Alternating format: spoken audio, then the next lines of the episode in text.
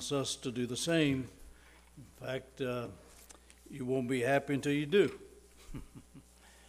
I'm going to take you tonight back into the first book of the Bible, over the book of Genesis, and I want to read from chapter 22 an incident that occurred in Abraham's life. Uh, Genesis 22, and I'm going to read the first 12 verses of that chapter, and I might add, if you would like to stand for the reading of the word, you're welcome to do so. If you'd like to be seated, you're welcome, but I'm going to be reading from Genesis 22 the first 12 verses. You'll recognize the incident in his life. It's a tremendous pattern of teaching for you and me. And by the way, uh, if you wonder why I so emphasize the need of uh, the church being sanctified entirely, I'm reminded of the prophet that said, The heathen will know that I'm the Lord God when I am sanctified in you before their eyes.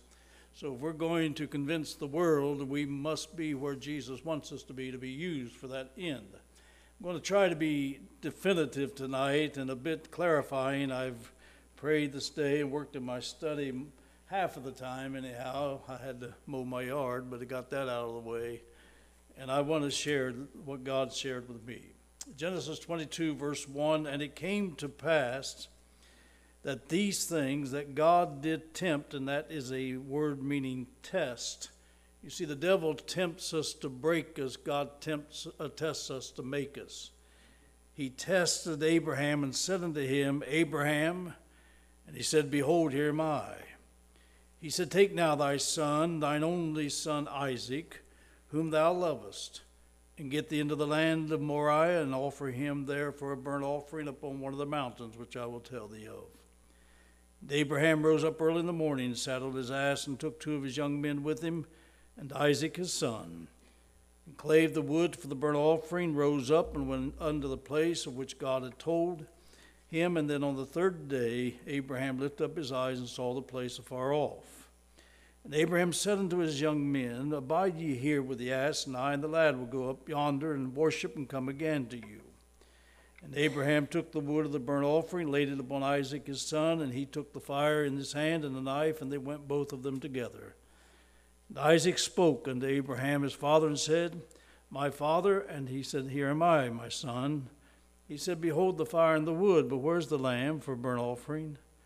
And Abraham said, My son, God will provide himself a lamb for a burnt offering. So they went both of them together. They came to the place which God had told him of, and Abraham built an altar there, and laid the wood in order, and bound Isaac his son, and laid him on the altar upon the wood. And Abraham stretched forth his hand, took the knife to slay his son. And the angel of the Lord called unto him out of heaven and said, Abraham, Abraham. He said, Here am I. He said, Lay not thine hand upon the lad, neither do thou anything unto him, for now I know that thou fearest God seeing thou hast not withheld thy son, thine only son, from me. Giving all that we have. Father, speak to each one of us tonight. May we preach as we've never preached before. And may we hear as we've never heard before. May we realize the day will come when we shall speak the truth one more time and we will hear it for the last time. Therefore, God, may we preach as a dying man to dying men. And may you be glorified. In Jesus' name we ask it. Amen. May be seated. Let me take you a little bit into the school of Christ. There are two words, we don't use them, seldom use them, but they're very meaningful words. There's the word monergism, and there's the word synergism uh, monergism in the spiritual realm would teach that God alone determines the destiny of man's soul. In other words, he has so predestined or predetermined who would be saved and who would be lost. We don't believe that. The other term is synergism, which is the cooperation between two or more. We believe while Jesus is the only Savior, and we are saved by faith through the grace of God, that while He is our Savior, and we're not saved by works lest any man should boast, we have a part to play in cooperating with God, and the decisions we make will determine the destinies that we arrive at. So each of us have a part to play in this great plan of salvation. Now, when I said to you in this whole matter of sanctification, I conclude probably most of the time that I'm preaching to the church, those who come because they love God and have an experience with God and walk with Jesus and want to know more in depth about what our relationship is and what it should be. Man's obligation is to make a complete or an entire consecration, and then God's work is the work of entire sanctification. I think sometimes we confuse the two. There is a consecration that we must give of ourselves, and there's a cleansing that comes through the work of entire sanctification. Now, oftentimes the question is asked, What do I receive in entire sanctification, the second work of grace, that I did not receive, or that I re- what more did I receive than what I received in the new birth, the first work of grace? The answer to the question is nothing. You didn't receive anything more in the second work of grace than what you already received in the first work of grace. It's not what you received, it's what you got rid of. One of the old timers years ago said, When I got saved, I received something in my heart that I never had before in my life. When he got sanctified, he said, I got rid of something I'd had all of my life. And so we have to understand the purpose of sanctification is to cleanse uh, uh, that perversion which fell, befell us whenever Adam sinned, and it's passed upon the whole human race. As I read this passage to you, it's an incident in his life that I think it speaks to this whole matter of total consecration. I worry that maybe we are delinquent in really making a complete and total abandonment of our walk and our work and our life to God, and we wonder why God cannot complete his work of cleansing us from sin. When you read this, you notice there are the shades of Calvary that flows through this story. For example, the son that he was offering was his only son. And he says that even though he was responsible for Ishmael, he was not considered in that context. He, here is the promised son of Isaac that God gave to Isaac and Sarah when they were long past time for childbirth. And consequently, there's, there's a parallel here in the life of Christ. Jesus was the only begotten Son of the Father. Here, Isaac is the only son of, Abraham. The birth of both of these men, Isaac and Jesus, was very miraculous because you remember Sarah was well up in years in her 90s, and Abraham was 100 years old when uh, Isaac was born. That's a miracle. It was also a miracle when Jesus was born, he was conceived in the womb of the Virgin Mary by the Holy Spirit. If you notice when they climbed the mountain, Isaac carried the wood, just as Jesus one day carried the cross up Mount Calvary to be crucified on. If you remember, it was a three day journey that Abraham was commanded to take to get to Mount Moriah. And we also remember, don't we, it was three days he laid in the tomb before the resurrection. And throughout this whole story, there are implications and shades of the cross. Now, every Christian will sooner or later face the matter of an entire consecration to God of all that he has or all that he expects to have. It's what we call an eternal love covenant. It is denoted here as this word consecration. And while we may approach it gradually, there comes a moment in time when it come, becomes complete in our offering to God. It's as a man and a woman following an engagement will make take set up a time to make a love covenant of marriage. And when they make that love covenant, they separate themselves from all others and they dedicate themselves wholly to each other and, and dismiss every other loyalty and love until death us do part. Even though seldom is the, it, seemingly today true, God contemplated permanency in the marriage vows. He also contemplates permanency when we offer ourselves in total abandon for the cleansing work of entire sanctification. In Romans chapter 12, you know this is the classic call for the believer to enter into this love covenant with God. And Paul lovingly urges or beseeches them to present themselves, their body, including the entire person, a living and a holy and an acceptable sacrifice. And he says, This is your spiritual service of worship. When you offer yourself in consecration, it's a sacred act of worship. It's literally the act of a priest in offering themselves to God. Now, the believer's conviction for the need of total cleansing usually grows out of a painful awareness that they are not living up to the standard or the heights of God's loving command that rests on them. And all of a sudden, they realize their desire to be pleasing to the one to whom they owed their forgiveness is found to be lacking. And when that is true, because love now is the motivation, it's not fear. When we come to Jesus in forgiveness of sins, it's the terror of the Lord that persuades us. It's the fact that we know we're lost. We need to be born again. And so we, with great fear, come to the altar and surrender.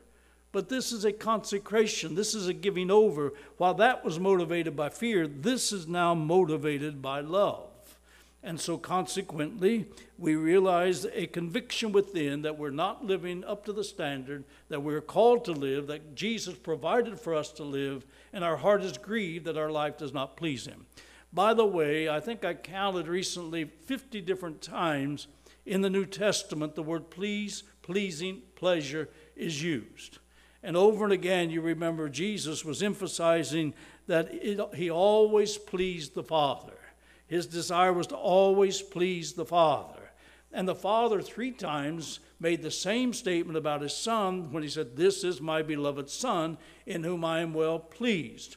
So, if we are to be a pleasure to Jesus, we must be living up to the standard, as we heard in the song tonight, in total abandon, giving all.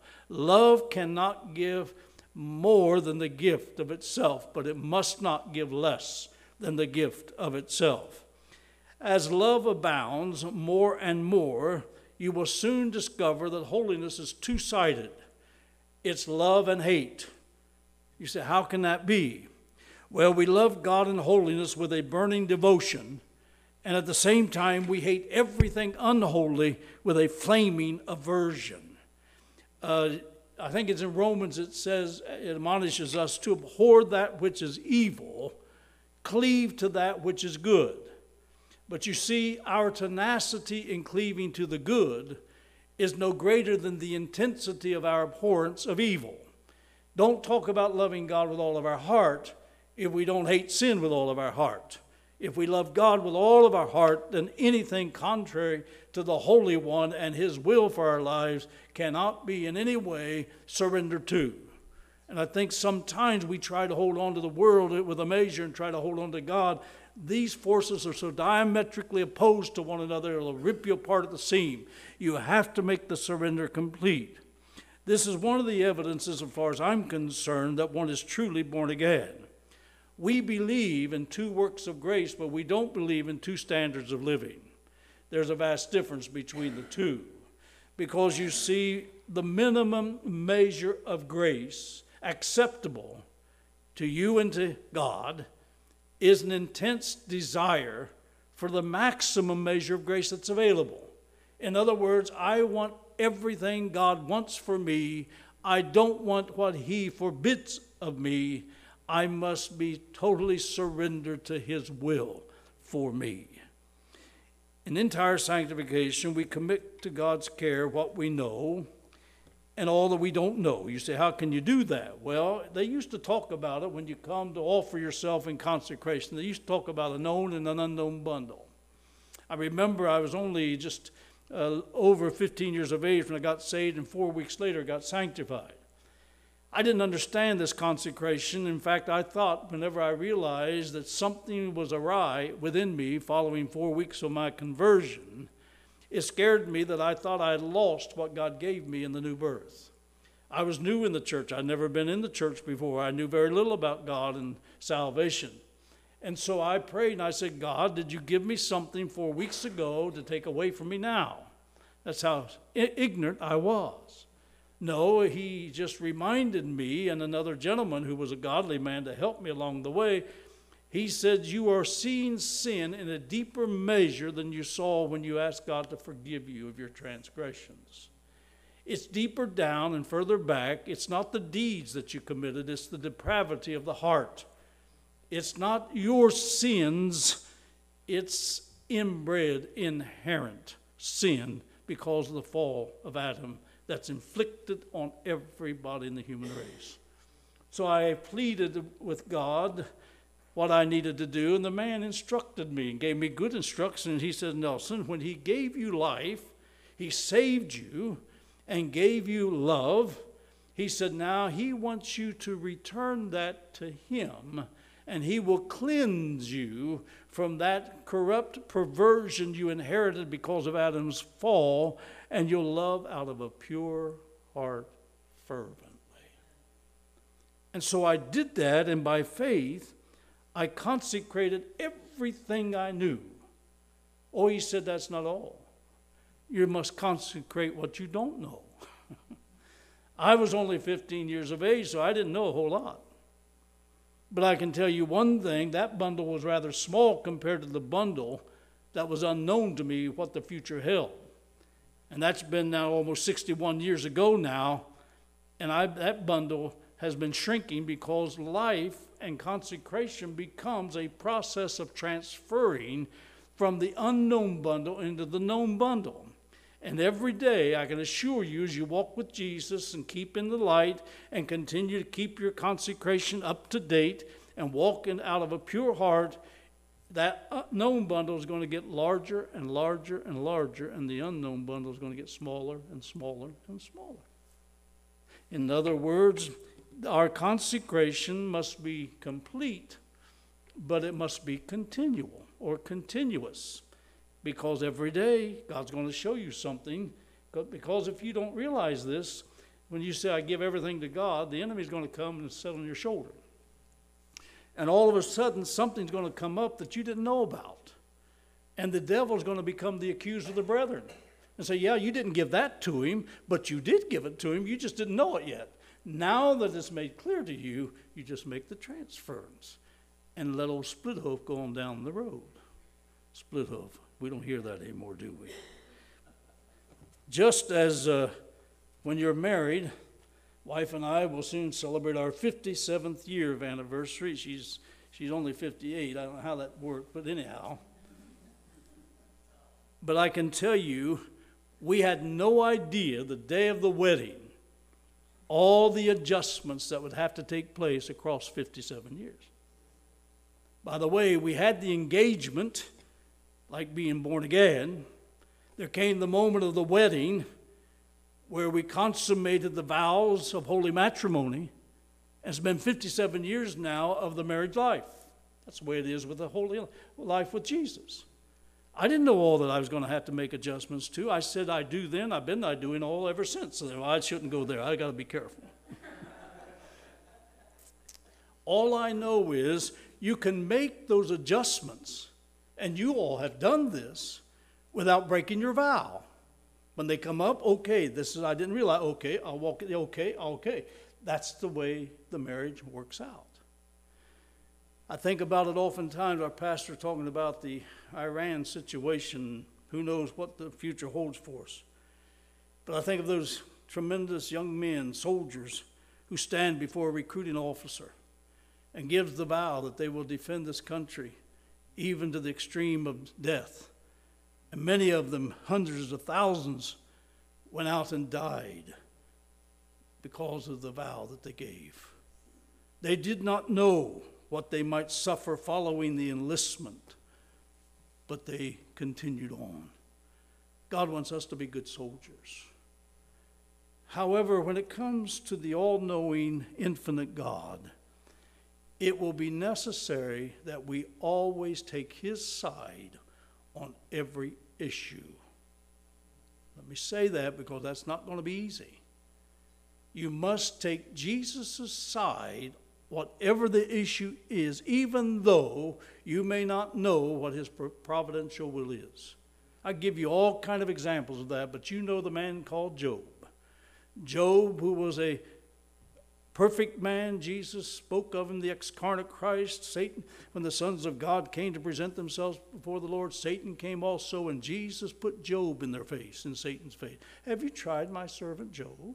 He's a just man, fears God, eschews evil, he's perfect, he's upright. Have you tried him? You know the dialogue that went on between jo- uh, Satan and God about Job. Job was just the object out here. Yeah, I know about him. You got him hedged in. You won't let anybody get to him. He's going to be under your protective care. He said, I'll let you have it. Do anything you want. Don't take his life. How would you like for God to put you on the spot like that? And I can tell you, Job did not understand that. He lost seven children immediately. He lost all of his wealth. He lost his health. He even lost the comforting friends that came and sat beside him, three of them. He even lost the loyalty of his wife. Why don't you just curse God and die? And yet, Job says, The Lord gave, and the Lord has taken away. Blessed be the name of the Lord. I'm saying it one more time. He took the side of the Lord in spite of how everything looked. you by the way, there's some things you're never going to understand because God does not feel necessary to unveil all to us. I learned a long time ago you better let God know some things you don't know. You'll be all right if you do. God gave us a head, but He isn't going to give us an infinite mind. The attitude of perfect consecration that we're talking about here now cannot be maintained without the grace of entire sanctification. Many years ago, Tim Anderson was one of the great uh, speakers and, and, and preachers of the old Asbury revival that occurred. Two of them did. This one, I think, early uh, in the 50s. But at the, at the university where he was teaching Greek, he said a lady came up to him, young student lady, and said, uh, I want to know something. He said, I offered myself and all my service to God. Does that mean I'm sanctified? He said, No. He said, How do you know I'm not sanctified? Well, he said, There's two reasons immediately. One, if you were, you wouldn't have to ask me. God will tell you. You can read that over in Hebrews. The Holy Spirit bears witness to that work of grace, just as He does when you get saved. But he said that's not the only reason. He said, You said, I've offered myself for service. Does that mean I'm sanctified? He said, Let's understand sin is a disease of the soul. He said, Let's suppose you have a cancer of the body. If you went to a doctor to deal with this cancer, you wouldn't so go to the doctor and say, Doc, I'm here to offer my service. We're going to get rid of this cancer. He said, You don't want your service, he wants yourself. And when he gets you, he's going to put you out and he's going to do surgery on you and rid you of the cancerous tumor. Sometimes we're trying to do God's work for him. God does the work of cleansing, we do the consecrating. Don't get the two mixed up. Jesus provided for the cleansing of the soul on the cross, which is the essential necessity to restore the lost image that man forfeited when Adam sinned. I do not understand why we don't see the importance of the blood of Christ. Maybe I can explain. It's the perversion I've already stated in the man's soul that was brought about because the first parents fall in the garden. Jesus provided cleansing, and it will require of us a complete consecration to receive the radical experience of his cleansing work through the merits of his blood. Now, why have I said all this? And I realize I'm kind of, I'm not preaching as much as I'm trying to teach a little bit, I think. I think it's illustrated in our text. Abraham was tested, as far as I'm concerned, at the most sensitive point of his life. When Jesus said in verse 2, Take now thy son, thine only son Isaac, whom thou lovest. Listen to the emphasis that he places. And get thee into the land of Moriah and offer him there for a burnt offering upon the mountains which I will tell thee of. Now I have to tell you, I pray God never tests me that severely. I've, I've walked with Abraham, who was like a nomad who never really had a home. When I read this over and over, my heart bled for this man. You have to understand, Abraham made a complete consecration to God when he was 99 years old. If you remember over in Genesis 17, God said to Abraham, he was Abram at the time, Abram, walk before me and be thou perfect. Now, when he said, uh, said that, he prefaced it with the words, I am the Lord God. Now, when you see that word, I am the Lord God, he's talking about the fact, I am the El Shaddai God. That statement means, I'm the enough God. I'm the enabling God. He never asked him to walk before and be perfect without saying first, I can enable you to do what I command you. He never commands anything of us but what he has enabling grace for us to meet that command. And he did so with Abraham, Abram at 99, and of course at that moment he changed his name from Abram to Abraham. Consequently, it is one thing to lay all on the altar of consecration for the Lord. It's another thing to stay yielded when we're going through the tests and trials of life. Too many people find it easy to take it off. Not that you can't do this, because a year following that statement in verse uh, seven, chapter 17, verse 1, when he's 99 years old, when he was 100 years old, God gave him the promised child, Isaac. 25 years later, he now is testing Isaac and he's asking him in the most severe testing a man ever faced give him back to me. Offer him as a burnt offering on the altar, and I'll show you where to take him to do this. How would you like to walk in his shoes? You know, I think sometimes we have a tendency to feel sorry for ourselves, and, and, and we don't have any right to do that. I can scarcely comprehend that command that God gave to Abraham. I know it's true, it's the Word of God. But I want you to know all human reasoning would argue against this being God's will. If God were to tell you and me this, we could stand and give human reasoning why this couldn't be God's will. Abraham could have. After all, in the first place, God had miraculously just given 25 years ago him to uh, his, his wife Sarah and himself when they were beyond childbearing. Now all of a sudden he wants him. It also must be understood the covenant God made with Abraham, being the seed, his seed as large as many as the stars of the heaven, was contingent and hinged on Isaac. And now he wants to take him. Human sacrifice was condemned by God as heathen worship. I mean, if you wanted to make an argument with God and say, God, and I do this, this, this, this. And by the way, as far as I'm concerned, it violated every God given instinct of a parental love to do that. It was the supreme test of consecration and faith in God, and without understanding why God would ask, without understanding how it was all going to come out, he was willing to give the dearest thing of his life. You're talking about consecration, folks. Romans said, How unsearchable are his judgments and his ways past finding out. Hebrews said, By faith, Abraham, when he was tried, offered up Isaac, accounting that God was able to raise him up even from the dead.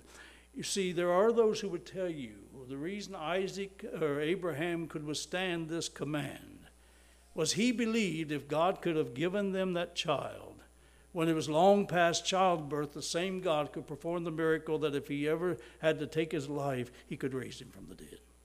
And he could. But imagine the struggle. Have you ever walked up this hill with Abraham and Isaac? By the way, for three days he walked, knowing what he was going to have to do. He never said anything to his wife. He carried it in his own heart.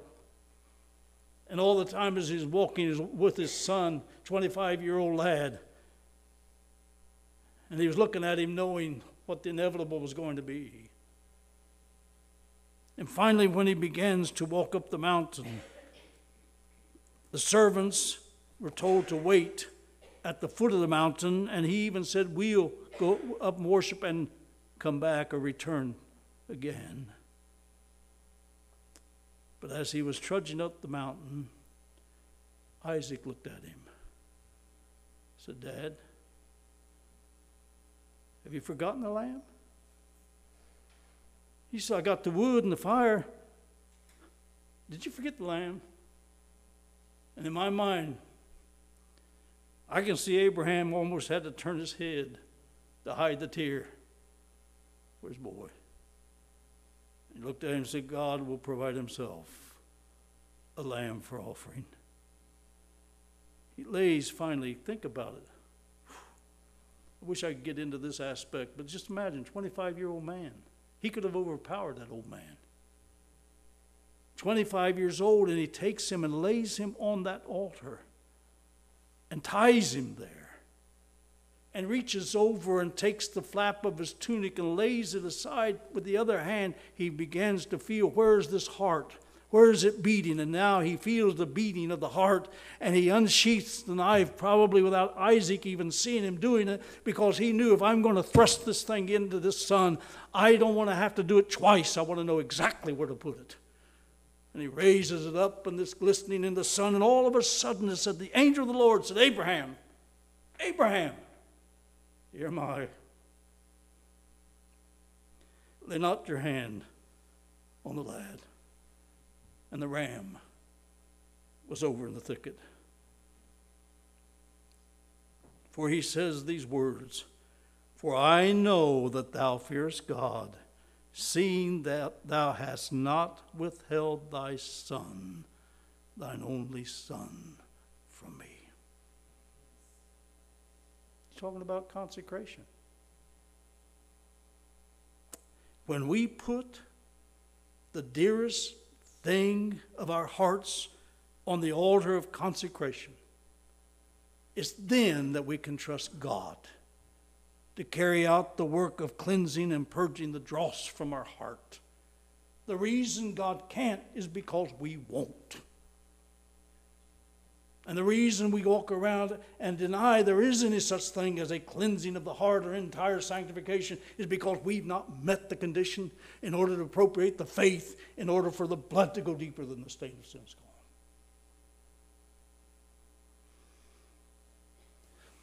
I was studying in Romans 6 today. And you remember in Romans 5, it says, Where sin abounds, his grace doth much more abound. And of course, the much more is there all through the Bible, much more is a graduate. It is actually a uh, paralleling or graduating the greater from the lesser, the lesser from the greater. And I've often used the illustration that if uh, uh, uh he said, If we know being evil, know how to get good gifts to our children, how much more will the Heavenly Father give the Holy Spirit to them that ask Him? Uh, if sin abounds, his grace does much more abound, much more, much more. How much more does the noonday sun exceed the light of a little candle? We just came through Easter. We just came through the resurrection. You'd hardly find any Christian that would question that God, through his Spirit, raised Jesus from the dead.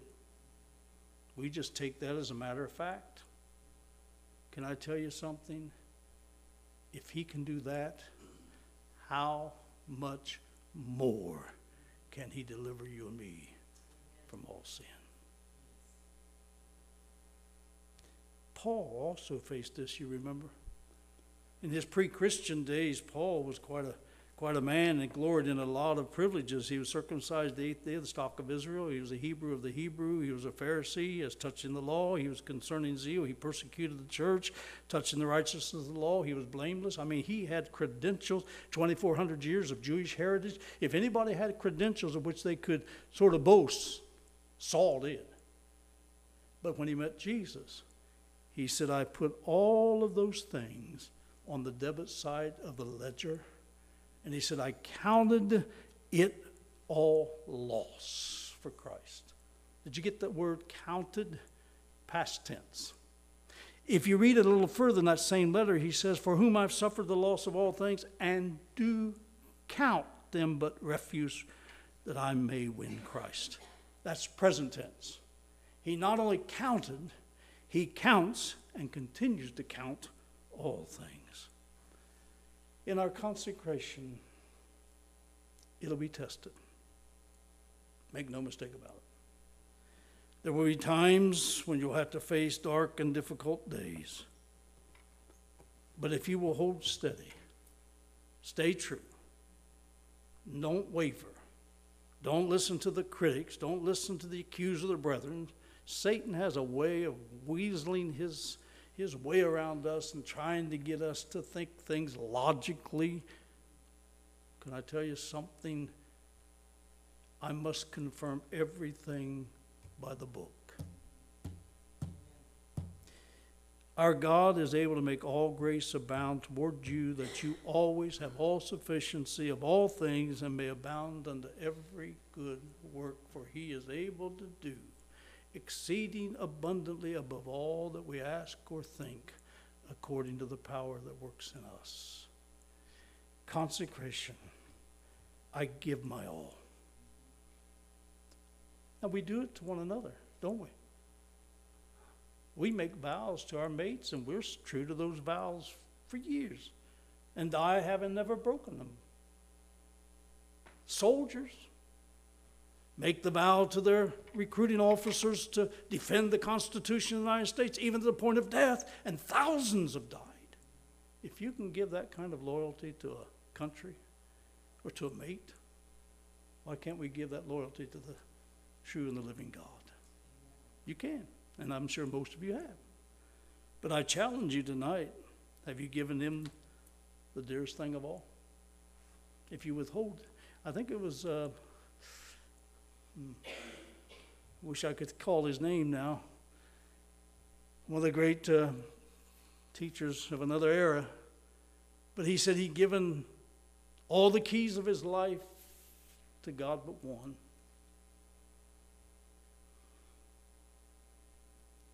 And he said, God came to him one day and said, I want all the keys. And he said, I gave them all to you. And he said, God turned and started to walk away, and he knew he had not given them all. And he knew if he walked away, he wasn't coming back. And he called him to come back. And he reached in his heart and gave the one key he tried to reserve to himself. And God honored that man for decades in spreading this gospel. Are you faithful? Are you true? We don't want to lie to the Holy Spirit. I know you don't. I was holding a meeting some time ago with Dr. Uh, John Oswalt, great scholar of Asbury. And he was telling about a man that he knew who was a good man, church man, godly man as far as he knew. But he said, uh, he came to him one day and he said, You know, I told my son that I was going to take him fishing Saturday, several weeks before.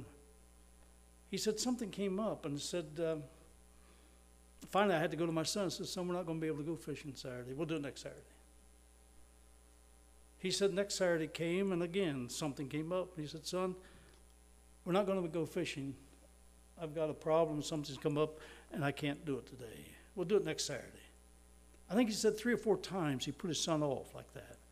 Finally, he said, uh, Dad, why don't you quit lying to me? You're not going to take me fishing. He said the dad, like a heart, a dagger in the heart, he said he just penetrated me. He said I got on the phone, canceled whatever I was going to do, and I took my son fishing. He said after it was over, he said I asked him, I said, Did you oh, Oswalt said, Did you catch any fish? He said, No. But he said, I saved a son. I wonder are we true? Are we honest? And by the way, it doesn't have to be verbalized, it could be internalized. Are we honor, honest and true. God knows our hearts. Man looks on the outward appearance, but he goes deeper. I beseech you, therefore, brethren, by the mercies of God, that you present your body a living sacrifice, holy, acceptable unto God, which is your spiritual service of worship. Does he have all of you? I'm not asking as though I have any questions. I'm just simply saying we have to ask ourselves, does he have all of me? Would you stand? I'm going to ask Tom if we could sing a hymn. And it may be that you're struggling and you don't need to.